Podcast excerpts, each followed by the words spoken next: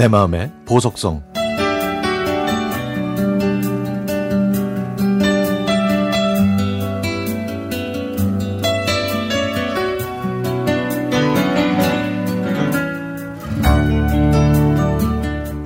올해 봄이 끝나갈 무렵에 저희 집은 재개발 지역에 지어진 아파트로 이사했습니다.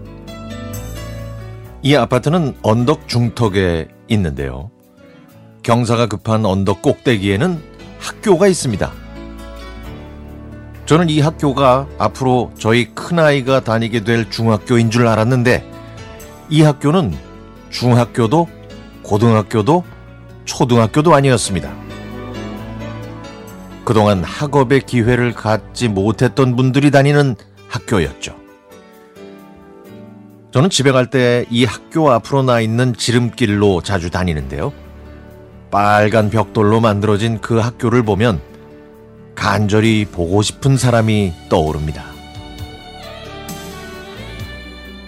1942년에 태어나신 엄마는 초등학교에 들어갈 때쯤 한국 전쟁이 발발했습니다. 그래서 가족은 뿔뿔이 흩어져야 했는데요. 엄마는 큰아버지 댁에서 지내시다가 19살에 결혼하셨습니다. 그 난리통에 유년기와 청소년기를 보내셔야 했던 우리 부모님 세대 중 한 분이시죠.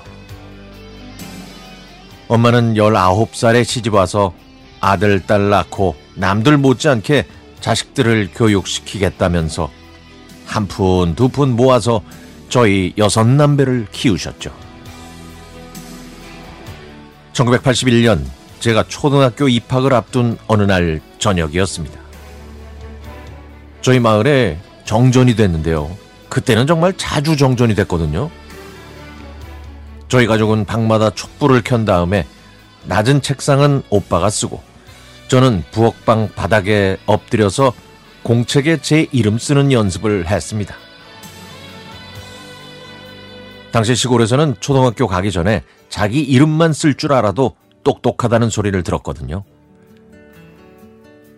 엄마는 제 옆에서 열심히 이름을 쓰고 있는 저를 흐뭇한 표정으로 보셨는데 40년이 지난 지금도 엄마의 그 인자한 얼굴을 잊을 수가 없습니다.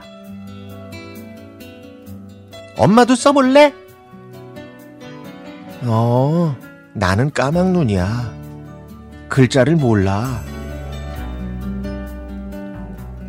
그렇게 말씀하신 엄마는 연필을 잡으시더니 삐뚤빼뚤하게 한 글자씩 그림을 그리셨습니다. 조현희.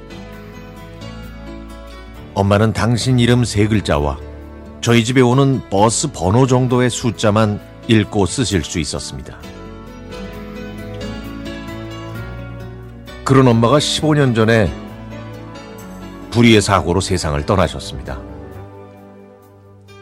지금 살아계셨으면 저희 아파트 옆에 있는 그 학교에 보내드렸을 텐데.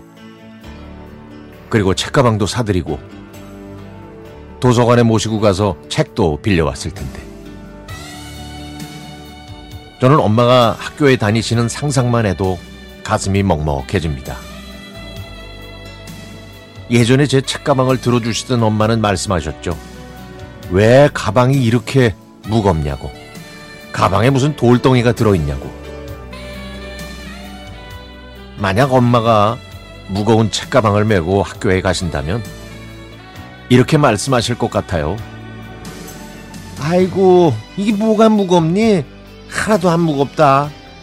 배우는 게 쉬운 줄 알아? 이 정도는 아무것도 아니야.